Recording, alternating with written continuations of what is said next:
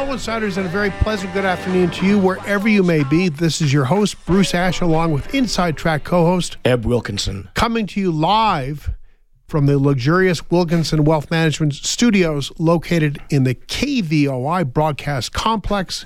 And we welcome you to a special legislative edition of Inside Track.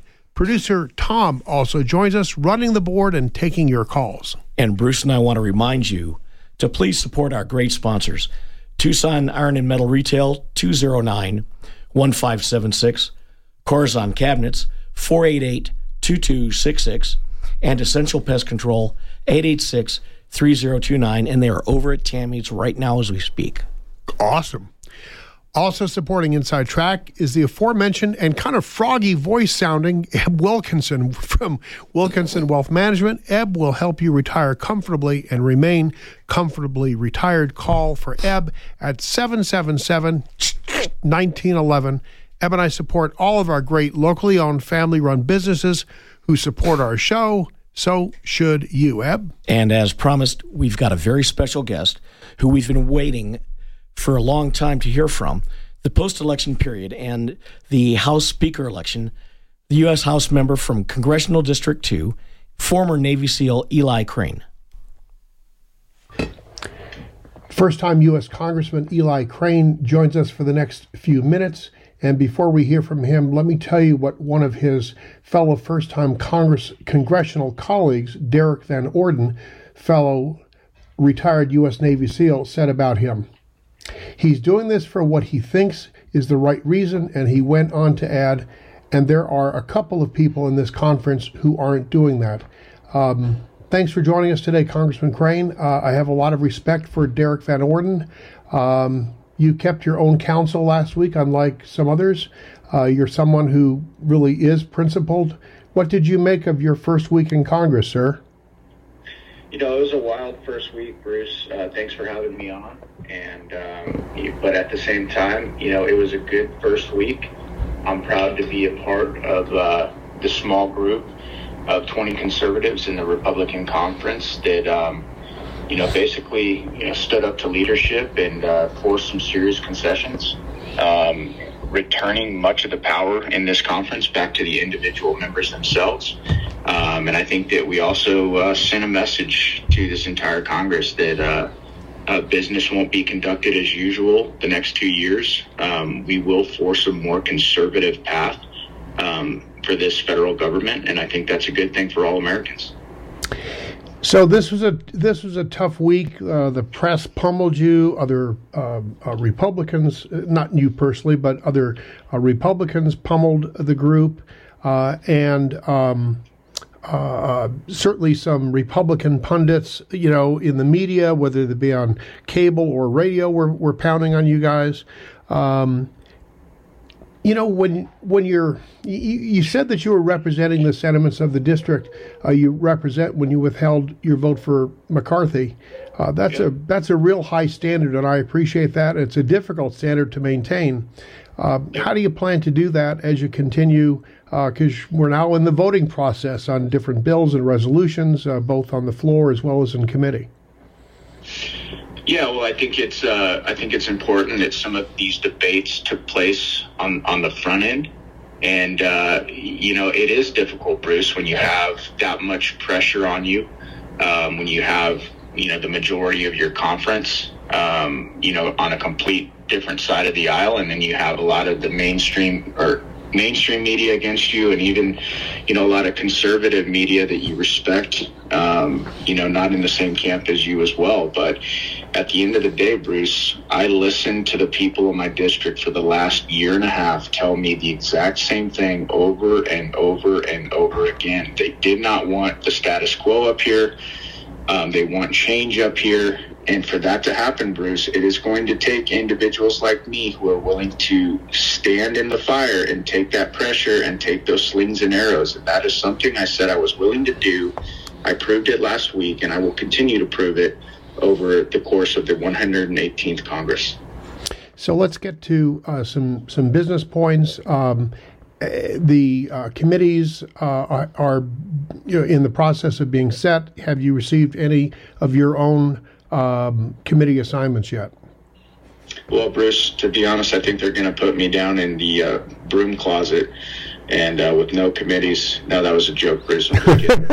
but it's it is possible. But we'll you know we'll see. Bruce, I put in uh, to be on the Natural Resources Committee, just like I told my uh, constituents I would. I put in for the Homeland Security uh, Committee as well, Foreign Affairs, Veterans Affairs. Um, and so, you know, we, we've uh, we've put in for those committees. We'll see where we wind up, and no matter where I wind up, Bruce, I'll do the best job that I can. Um, you know, honoring the promises that I made uh, to my constituents, and I'll continue to promote America First values. And uh, I'm looking forward to my my assignment. Yeah, I think uh, again, uh, quoting uh, Derrick Van Orden, um, he said Kevin McCarthy um, has said, and he says he's crystal clear that uh, everybody uh, here uh, uh, who, who didn't vote for him, there's not going to be any retribution. Um, again, we'll we'll see how that uh, how that plays out. I, will take him as a man of, of his word for now. Uh, in in terms of in terms of the priorities that you see uh, in Congress. Um, and let's just take it for let's say the next six months. W- what do you think are the two biggest things that have to come out of this new Republican Congress uh, during uh, the next six months? Well, I think uh, I'm, I'm really excited about the uh, new subcommittee that we just voted on uh, to combat the CCP. I think that's a great thing. Um, I think that we've been asleep on China for a long time, and it's definitely time that that threat is addressed. Um, I also like the fact that just the other night um, we passed um, legislation to uh, defund 87,000 IRS agents. Um, you know, over the next you know couple days, um, I'm going to be co-sponsoring a, a bill on uh, second, you know, uh, concealed carry reciprocity uh, nationwide, and we, we're off to the races, Bruce. We got a lot of good things going. You know, it will be tough because we don't you know, we're not in control in the Senate. We're obviously not in control of the presidency. Um, but I think at the very least, when you look at that rules package that was put forward, um, largely because of the efforts and, and, and the willingness to of you know sacrifice of the 20 conservatives that were pushing um, us more in a more conservative direction, you know, I think that at the very least, we're going to be able to stop a lot of the madness that Americans have been experiencing for the last two years under this Biden administration. And furthermore, I think the investigations that um, Jim Jordan and the judiciary and oversight are going to be launching um, into our own FBI, our federal government are, are going to be very exposing. And I think America, the American people need to see um, how this federal government has been weaponized against them. And I hope it builds a groundswell of support to return these organizations, um, you know, back to what they were meant to be. And, you know, non, nonpartisan organizations that were focused on justice for all. I know one of the things that has just come out of uh, uh, the Republican conference uh, is um, a a measure to um, uh, impeach Secretary Mayorkas. Um, who has been doing uh, just about the worst job uh, anybody could conceive on the border? is that something that you supported as well?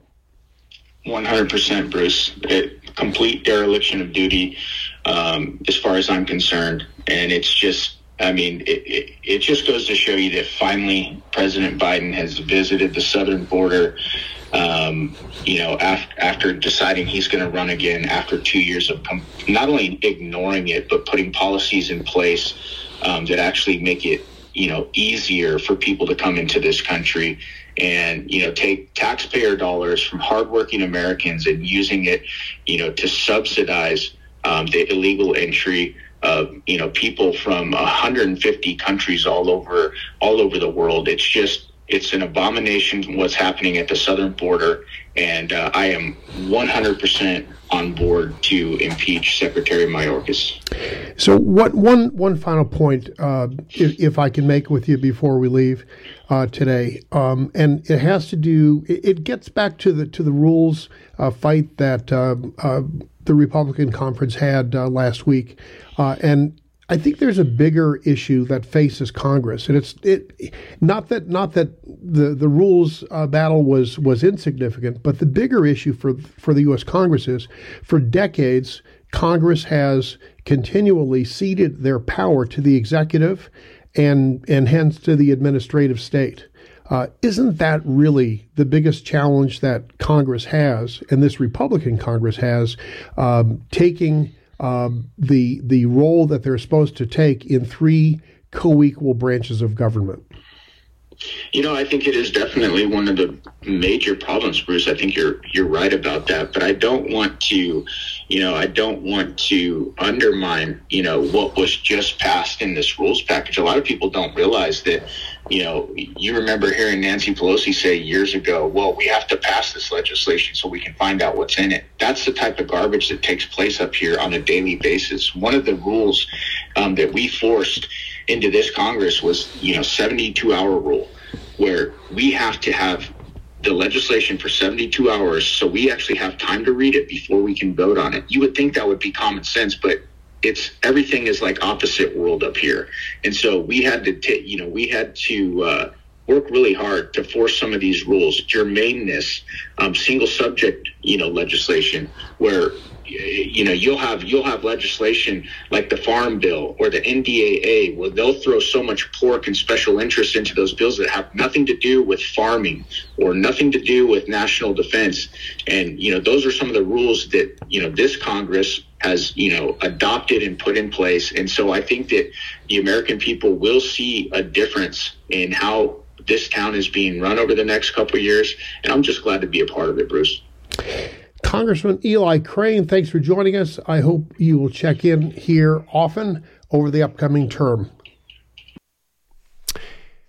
Well, we thank Eli for that uh, great interview. It's one of the first uh, that he's done uh, since the um, uh, chairmanship, uh, the, the speaker race, uh, a couple about a week or so ago, and um, we wish him well. Um, Eb and I support Eli because he is a principled man, and, and I think he's going to bring that principled leadership to Congress.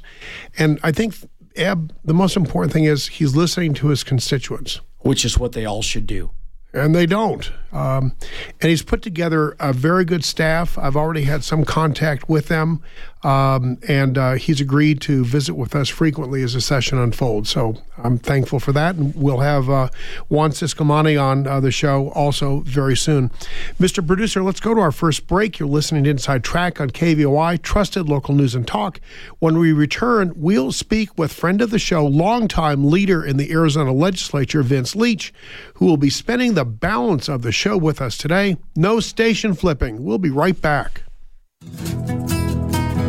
Customers come first at Tucson Iron and Metal Surplus. What other kind of customers do you have? So our Tucson? biggest customers are actually like ranchers and yeah. people from outside of the Tucson area. They're buying a lot of square tubing. They're buying a lot of stuff for their ranch to close off fences. We'll sell anything from 10 feet to 10,000 feet to somebody that comes in because we have new steel and surplus steel from steel mills. The reason we're able to get such good pricing on some of this stuff is A, we sell scrap to the mill. So uh, we have a relationship there, and then we can buy material what they're making, bringing it back. And so we save on freight, and we have relationships for years with them. So I think that's really our niche market. We'll sell whatever you need. Tucson Iron and Metal Surplus. Call 209 1579. Stop by the yard, 701 East 36th Street, open Monday through Saturday. Essential Pest Control leaves bugs belly up with science. You mean you don't use a shoe? no, we use the latest in technology and innovation to eliminate bugs, termites, weeds, and more. No spray cans and lighters? None of that. Only solutions that target insect biology, using chemistry to help protect the environment, people, and their pets. Huh. Essential Pest Control leaves bugs belly up. Call 886 3029 or visit essentialpest.com. This is Eb Wilkinson of Wilkinson Wealth Management reminding you that every good and excellent thing stands moment by moment on the razor's edge of danger and must be fought for, including getting out of debt, building your wealth, and protecting your God given right. We manage money for gun owners. Let us help you retire comfortably and remain comfortably retired. Call me at 777 1911 or WilkinsonWealthMGMT.com.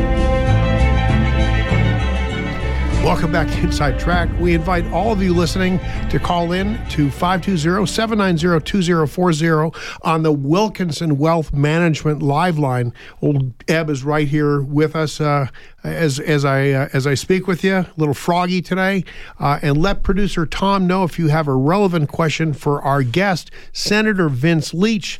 Now it's time to hear from the senator uh, from LD11. This is the first of what we hope will be several chats discussing the 2023 legislative session, which has started earlier this week, as well as in depth looks into Arizona state politics and policy.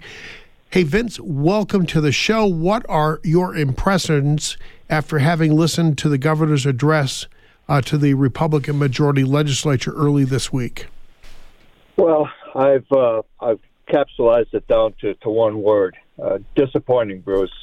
Uh, very disappointing. I've heard with like wish lists and all that, but very disappointing and, and disappointing on two fronts.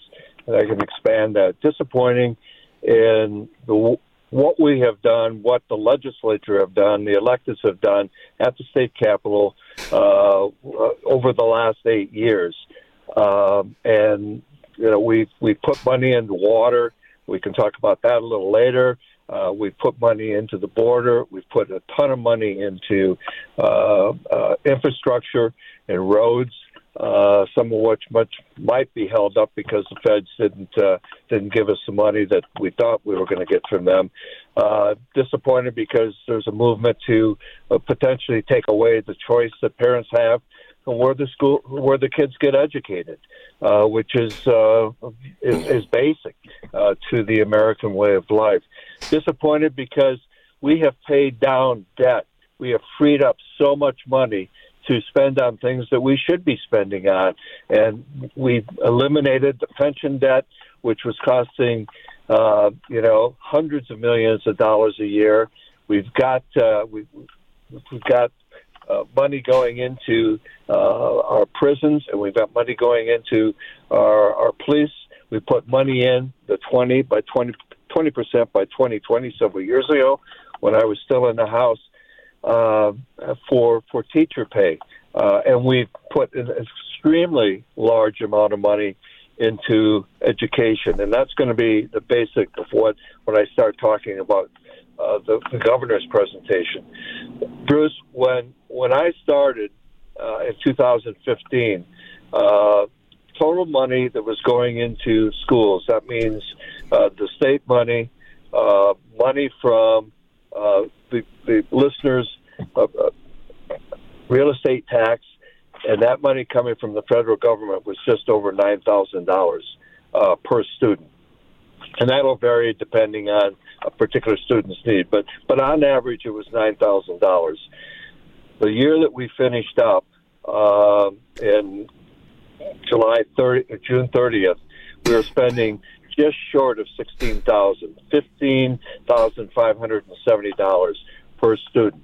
That indicates that we were putting a lot of money. A lot of money was going into the education world. Unfortunately, uh, unfortunately, it didn't reflect in the in the scores. So why I'm disappointed on that end is that we set the ball up. It's like t-ball. We're putting the ball up on the tee. Um, and and say Arizona can move forward. We've we've taken a lot of the the boulders, a lot of the roadblocks out of the way that were in the way of good government, good fiscal practices in the state. We've brought companies in. I mean, there was a poll that was done not too long ago. 600 top executives across the country, country said, "Where should where would you like to go to set up your business?"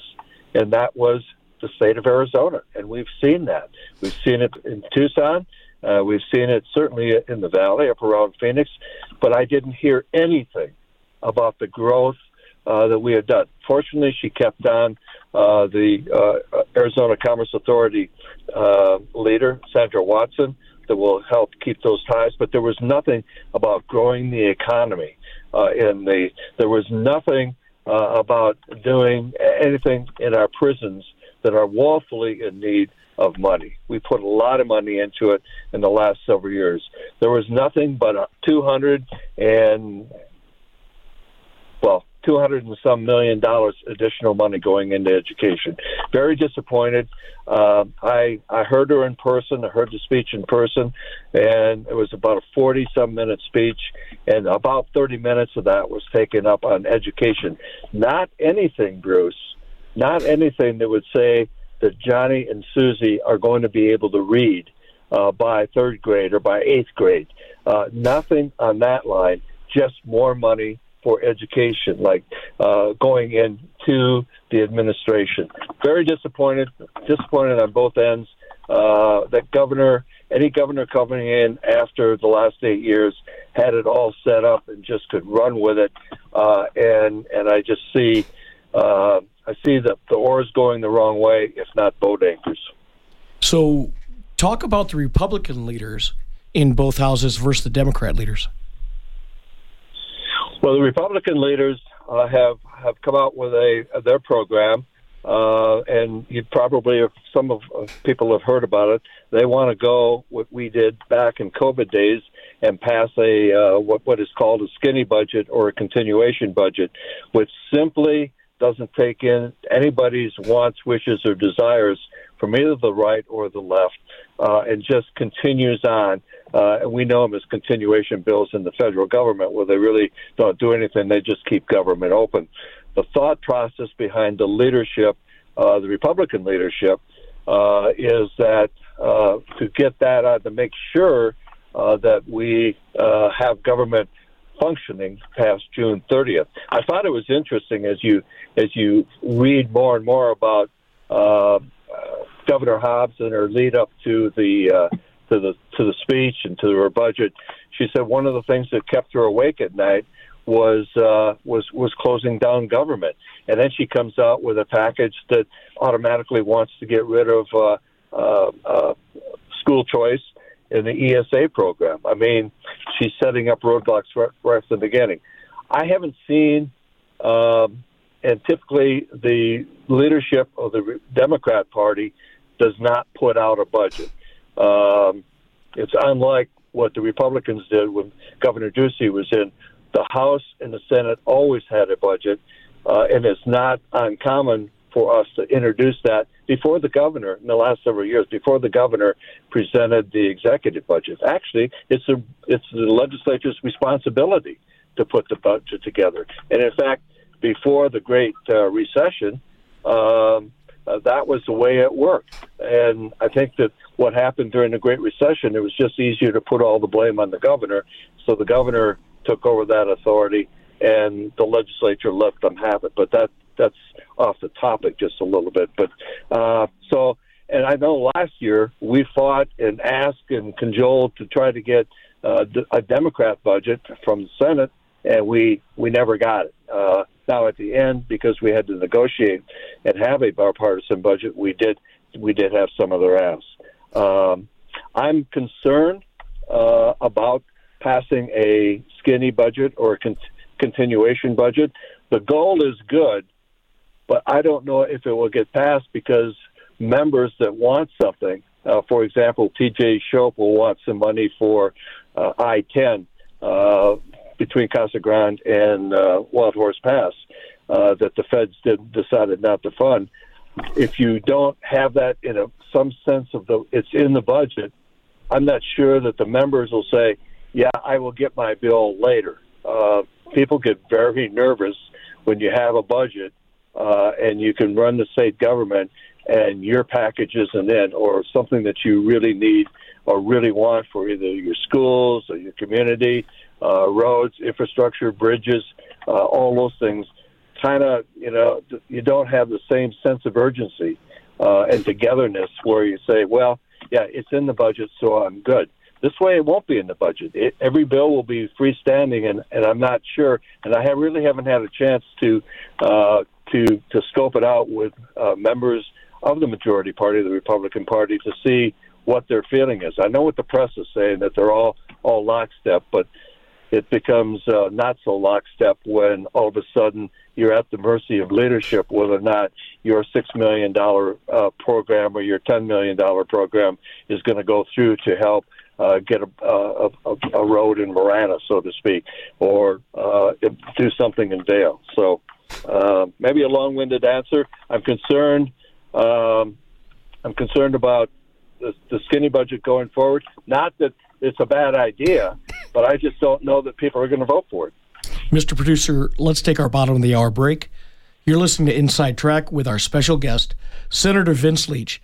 Trusted, uh, the trusted news and talk. We'll be right back with Senator Leach. Remember, no flipping.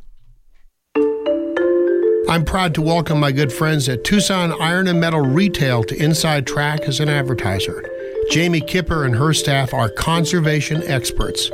They sell round and square steel tubing, metal plate and roofing materials, as well as new and used steel, aluminum, and stainless steel to ranchers, artists, interior designers, roofers, and do it yourselfers, just like all the listeners here. Tucson Iron and Metal Retail is open Monday through Fridays, 8 a.m. to 4.30 p.m., and Saturdays, 8 a.m. to noon.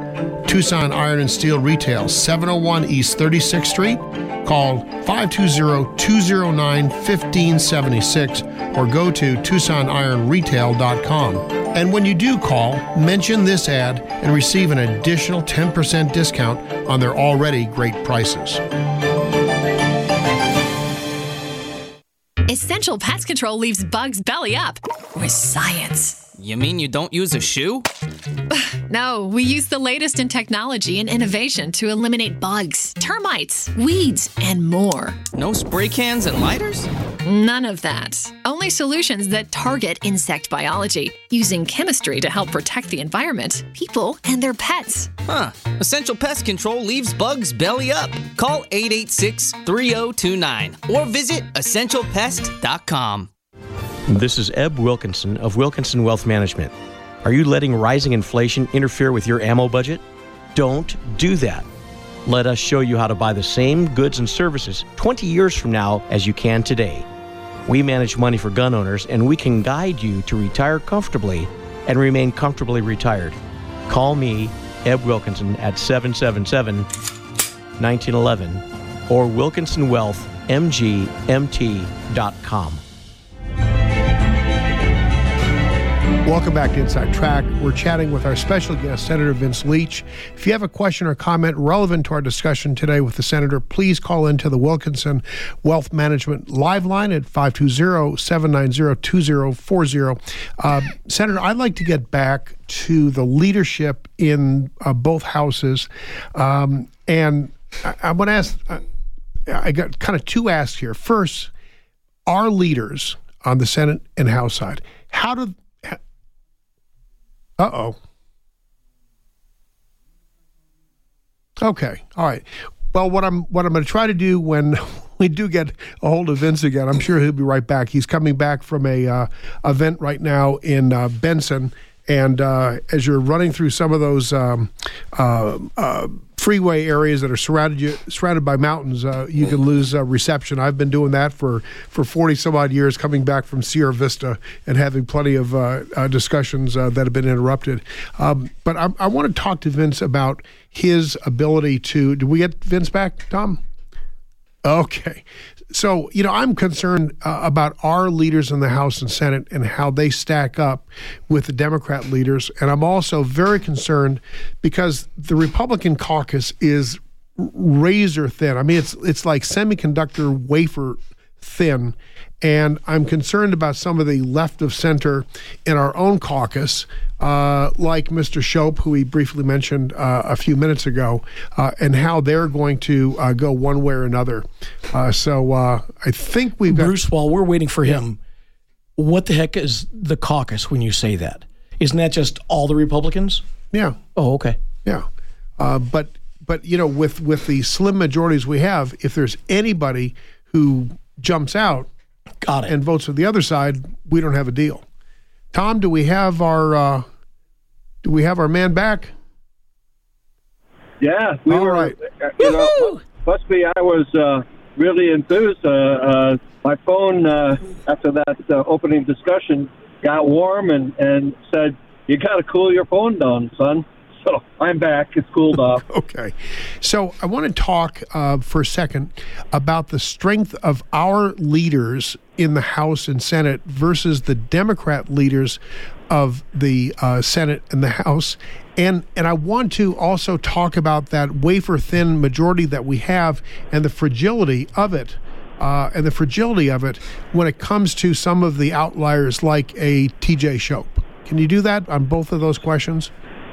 Yeah, I sure can. Um, the uh, let me start with the on the Democratic side. Uh, it was uh, it was apparent. I had the opportunity to to work uh, to be on a, on a panel discussion with two Democrats and two Republicans. None of us returning, and each one of us talked about our respective parties uh, from both uh, members of both the House and the Senate, and the split that's happening. And it's we see it uh, primarily on the Republican side. That's the one we see, and we and it's there. But the same thing, uh, Bruce, is is happening on the uh, uh, on the left side, and they've got uh, they don't have a sameness of target. You're seeing some even last year. You're seeing people that split off when we tried to do the bipartisan budget, and so while the vote in in the the House and the Senate uh, for the Democrat leadership seem to be solidified. The undercurrents still are there from the previous year. On the Republican side, completely different. Um, very interesting. Uh, the the vote for Senate president, and that's where leadership starts. The vote for Senate uh, leadership and the president was a split vote, uh, and very interesting uh, and somewhat and, and very concerning uh, is that the vote was uh, 10 uh, to 9, 10 votes for now elected Senator Warren Petersen and 9 votes for Senator Gowan. Now, in and of itself, that's interesting that it was that close. But here's the, the really interesting thing is that there are only 16 senators elected. So there's a problem there that uh, 19 people voted for leadership and only 16 were elected. And what does that mean? Uh, if you're not following everything, that means that people were uh, brought into the election, which apparently they allowed in that room. I wasn't in there, uh, but they brought into that room that were not going to win. And uh, I don't know how anybody voted because that was a, a closed uh, a closed vote and a secret ballot vote. Uh, but something's wrong there, particularly when you talk about the Republican Party being the the, party of election integrity, uh, and that split. Uh, and I can address it more in the in the uh, in the Senate because that's where I came from. That split is still there. Uh, that that that split up and down. Majority Leader and the uh, the whip uh, were both uh, voted in with unanimous uh, unanimous election. It's the top position the one that controls the, the committees, the one that controls the bill flow, and all that. Um, that's a very, very thin margin. Now you go to the next point that you made, Bruce, and that's Vince, the before, very fine Vince, margin. Before you Yep. go there, before we go there, uh, Bruce has been on the line uh, with a question for about uh, eight minutes now. Can we get uh, Bruce's Oh. question in, and, and then we'll come back? Bruce, you have a question for Senator Leach. I sure do. And my question is uh, regarding to um, the voucher system for the schools. Now, isn't this? Didn't all three, like the, the Senate and the House, and come together, and then the governor signed the bill, right? Uh, Bruce, that's so- correct. Uh, that Okay, was so there was then- a lot of work So then Hobbs, to get that then put Hobbs through. can't undo the bill, right? Well, she can undo the bill, and I think it was. Uh, I, I personally think, uh, and we'll see how it plays out. Uh, is is that I think it was window dressing uh, on on her part that she was going to get this through in some kind of a budget uh, a, a budget extravaganza that would take care of uh, to make ESAs go away. It's law, uh, and uh, that's what it is, and it's 26 or 27,000 kids now. It will expand another 10,000 uh, kids next year. Now she's painting pictures uh, to the public that it's going to cost the state 1.3, 1.4 billion dollars, and, and scaring people that will come in. Well, that money is actually going and following the students into the schools that the parents and the children want to go to, rather than going to a uh, a public government school that is not teaching kids. Uh, did that answer it for you, Bruce? Yeah, it, it did for the mo- it did for the most part, and, and you know, thank you for your service and your time that you've put in because you certainly have. Thanks very much for your question, Bruce. I appreciate it, uh, Senator. Let's go back uh, again as to the wafer thin majority that we have. What are your concerns about uh, about particularly um, Mr. Shope and the way that uh, he's handled himself in prior elections, and how dependable is he going to be uh, in this very, very uh, close Republican uh, majority? Well, I think you have you have uh, three three portions there, Bruce. You have Senator Shope that tends to be uh, you know, we talk about the Republican Party being a center right party in the state of Arizona, and I truly believe that is a center right par- party. It's not a far right, and it's not right on center. Uh, Mr. Shope tends to be he, he tickles that right in the center line, and and has in the past uh, held up some bills. But we also have and and now he's I, I, I didn't say I didn't say anything about the pro tem. He's now part of leadership, so he's working uh, with the Senate president and the majority whip and the majority leader. It's interesting that I've noticed uh, here of late he seems to have taken the spokesman responsibility over, uh, at least for the Senate, uh, as regards to the speech and to the and to the budget.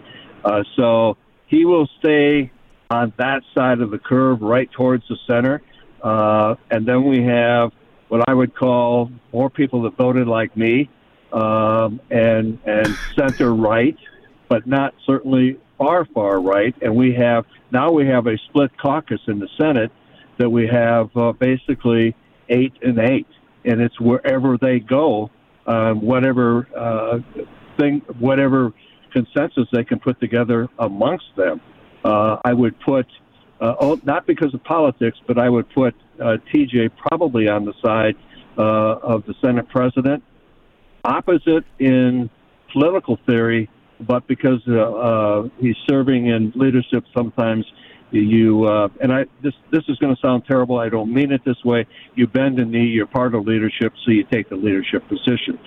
Uh, I'm worried about the far right, and I'll tell you why I'm worried about it. Is last year we had a far right uh, contingency budget, and the far right in the House killed it, um, and then uh, and it got a lot of things that they wanted in the budget but they wouldn't come and say we're going to vote for it.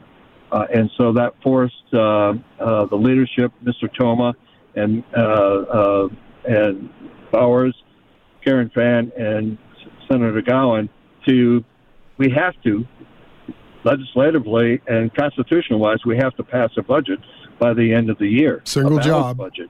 It's yeah, that's our job. That's our only job. And so we were forced to go to the other side and a budget that went in a continuing continuing budget from about twelve million dollars, a very skinny budget. It got up just short of uh, eighteen million dollars. The one seat majority, and everybody has seen that for the last for the last two years. Uh, the one seat majority and how anybody can be a kingmaker, and that that newfound it's very difficult. Uh, the hours that we spent within leadership in the last two years trying to pull everybody together. Uh, particularly, for example, to go into one detail is uh, on the two and a half percent flat tax. We negotiated that for the better part of three weeks, back and forth, trying to get everybody on. There was one gentleman, Senator Boyer, that really didn't want to go there, so we had to put some stopgaps in there that uh, made him comfortable. Which, by the way, we hit already and so everybody is under the two and a half percent flat tax going into 23. Uh, it's going to be a challenge. Uh, it's going to be a challenge because as you see far right bills come out, uh, will the center group of the Republican Party get on board, uh, or will Mr. Shope on the other side get on board? That's that's something yet to be seen. And uh, I know that they're having closed caucuses already, which are normally reserved until later on in the session. Vince, stupid question. Why would anybody yeah. be against the 2.5% flat tax?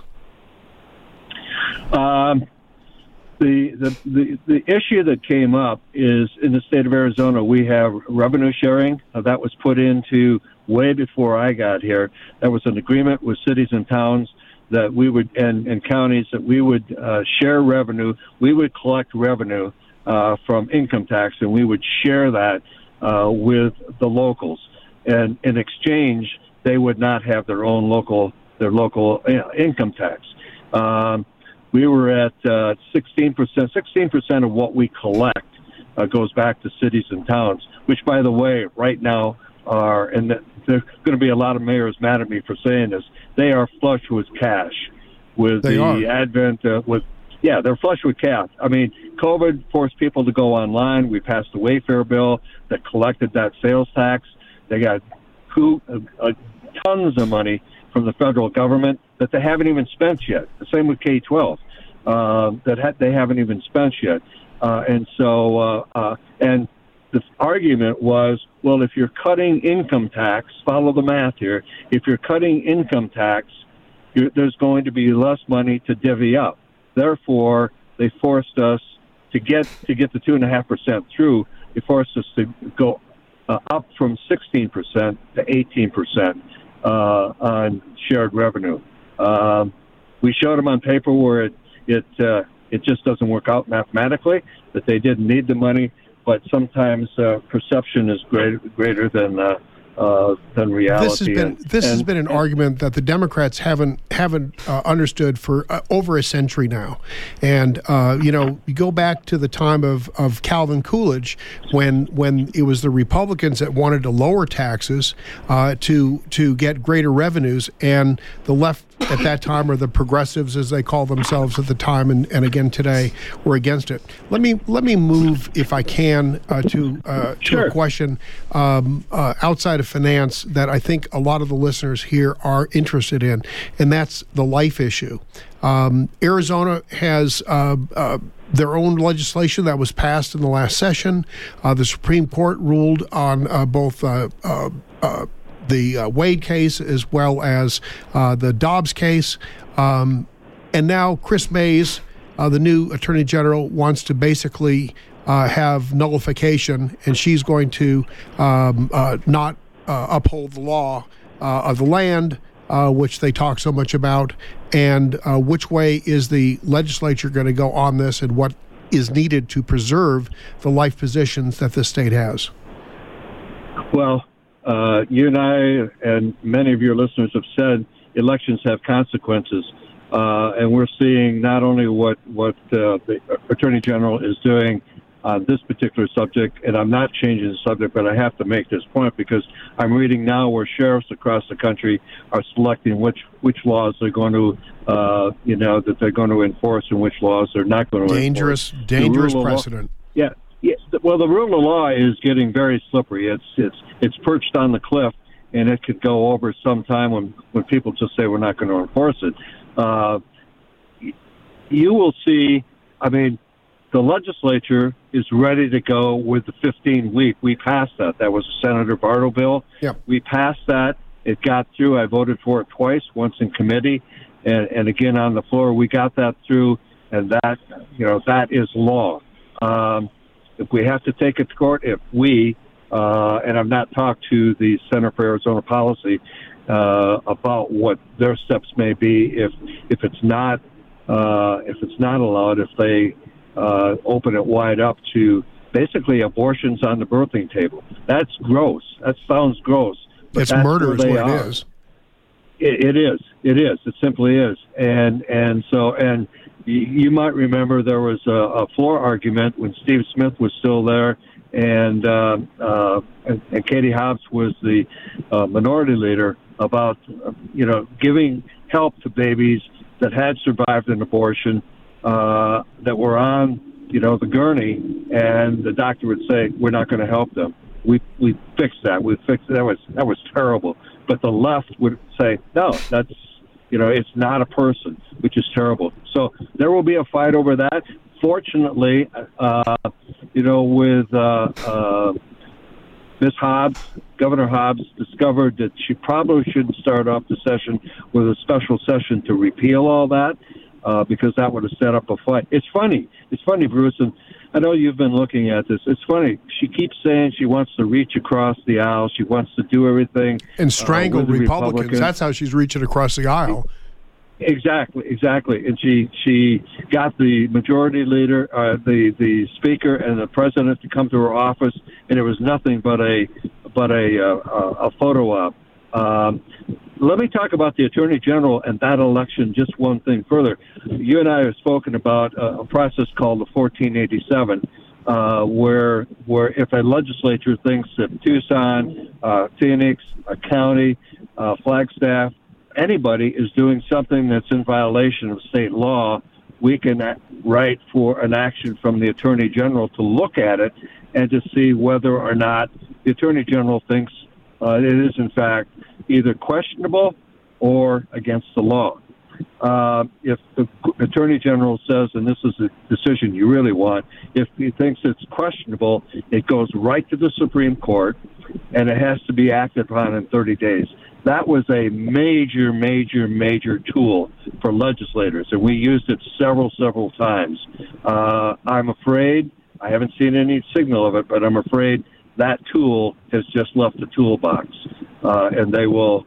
Uh, they will come. The attorney general staff will come back and say, "Well, no, it's not in violation of uh, of state law." That concerns me. That's that's that's the one tool that we had to keep in check uh, the wildness that goes on in Phoenix and Tucson uh, and and Flagstaff and, and other areas. I mean, we had we had one up in the Northeast on a marijuana growing facility. So uh, a lot of input on that particular deal with the with the AG, uh, picking and choosing what uh, um, what cases are going to take. Uh, what we saw at the end with Miss Hobbs being in the Secretary of State is a phenomenon called sue and settle. Um, right. So she would she would enter a lawsuit and say that uh, she was going to defend it, but then she just negotiated her way out and, and settled it. We saw that on two or three cases, one of which was an election case. So, so let me let me change let me change our, our focus just a little bit. Um, uh, it appears to me the, the the governor has sort of a wish list and dream list, but not a lot of plans. Uh, the other dream that she has is to uh, abolish the right to work law here in Arizona. How likely is it that she's going to be successful there? Is there any room between slim and none? Um, that's uh, I looked that up when I when I heard that. That's uh, a, a bill that was introduced by uh, Representative Salman, S A L M A N. Uh, she introduces anywhere between 50 and 75 uh, bills year in and year out. She came in uh, to the legislature the same I same year I did. I've, so I've seen all of her bills. None of them uh, will they'll be assigned uh, to a committee. Um, some of them may not even be assigned. In Arizona, you don't have to assign a bill to a committee. Some of them may be assigned to the committee, uh, and it will uh, it will die a, a quick death. In fact, it's probably dead already. I've not checked with uh, Speaker Toma to see uh, if if he's even going to assign it. If it does get assigned, um, it won't be heard in, in Commerce, and it, uh, and it won't be heard in their judicial uh, uh, committee. So it's it's dead. We're down to about our last five minutes here on the show today. Vince, let's go quickly to housing, affordable housing. Uh, the governor has uh, talked about plans for, um, uh, you know, getting uh, all of these homeless people into housing be- and really has sort of bypassed the treatment part of it. Um, how likely is it that there will be a common sense solution on affordable housing uh, if it if it only involves the state government and not private industry? Unfortunately, there will probably be money going there. We tried to uh, have a different program uh, last year that was introduced, uh, and and I, I actually I carried the bill. Uh, but it's a it's a program that's going into effect in various states. Utah has it already. Uh, Texas has it already, as well as Georgia. Uh, first of all, uh, the housing trust fund does not work. We have put money in the housing trust fund longer than I have been in the legislature. It does not work. Secondarily, the majority of the people that are on the street don't want to live in a brick and mortar and a stick house. They will not.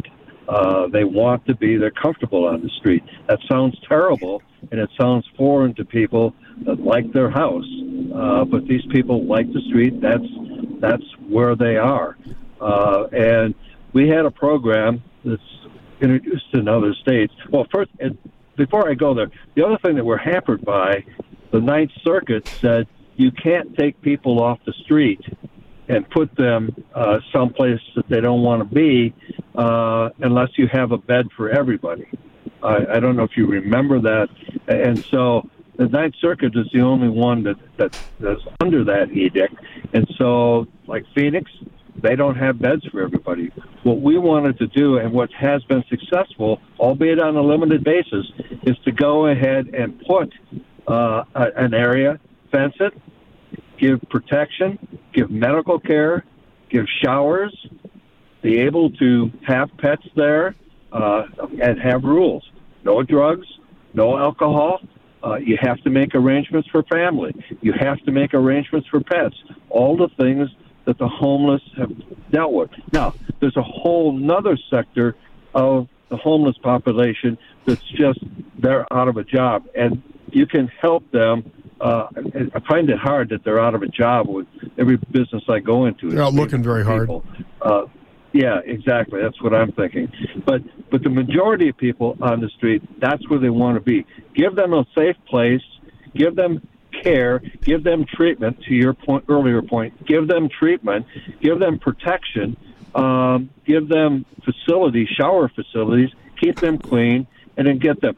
Um, oh golly, what's the mayor of uh, Glendale uh, has got a program where you know he's doing this already on a much smaller basis, and they go out and they do city work, and he employs them and pays them, and then they come back to a central place where they live at night, uh, and we're funding that. I think we we gave uh, Jerry Weiers, you may remember that name, Bruce. Absolutely. Uh, he used to be Speaker of the, the Speaker of the House. Uh, he's started that program. He's got vans uh, that he that he moves people around, and they do various jobs for the city and various jobs for uh, the private sector. Those programs can work. Building more houses for people that don't want to live in houses is not the answer. Right. Hey Vince, we're down to the last minute and 25 seconds. What one thing do you want to leave our listeners with? In in 45 seconds. One thing that I yeah, that I just found out yesterday. It's, it's uh, House uh, Concurrent Resolution 2017. It was introduced by the uh, by the members of the LD 17 um, 17 uh, representation. It would take away uh, property tax from those that don't have a mortgage. Now, what happens when you take away that that tax from those people? is it's going to be shifted to someplace else. So if you have a mortgage and if this were to go through, your your property tax will go up. Schools, roads, counties will not lower their tax rate. You will see your tax rate go up. HCR 2017. Thank you, Vince. That's going to do it for us today. There's all kinds of stuff that we still have to talk about another time. We need to bring you back. But we we are at the end of our time today. Uh, please, we, we have you scheduled. Week, We have you scheduled all through the year. Thank you. All right. Insiders, be sure to check out my Facebook and Twitter accounts for the latest news and views in the news. Until next week for Inside Track, this is Bruce Ash. And Eb Wilkinson. Wishing you all a very pleasant good afternoon. See you again in 167 hours.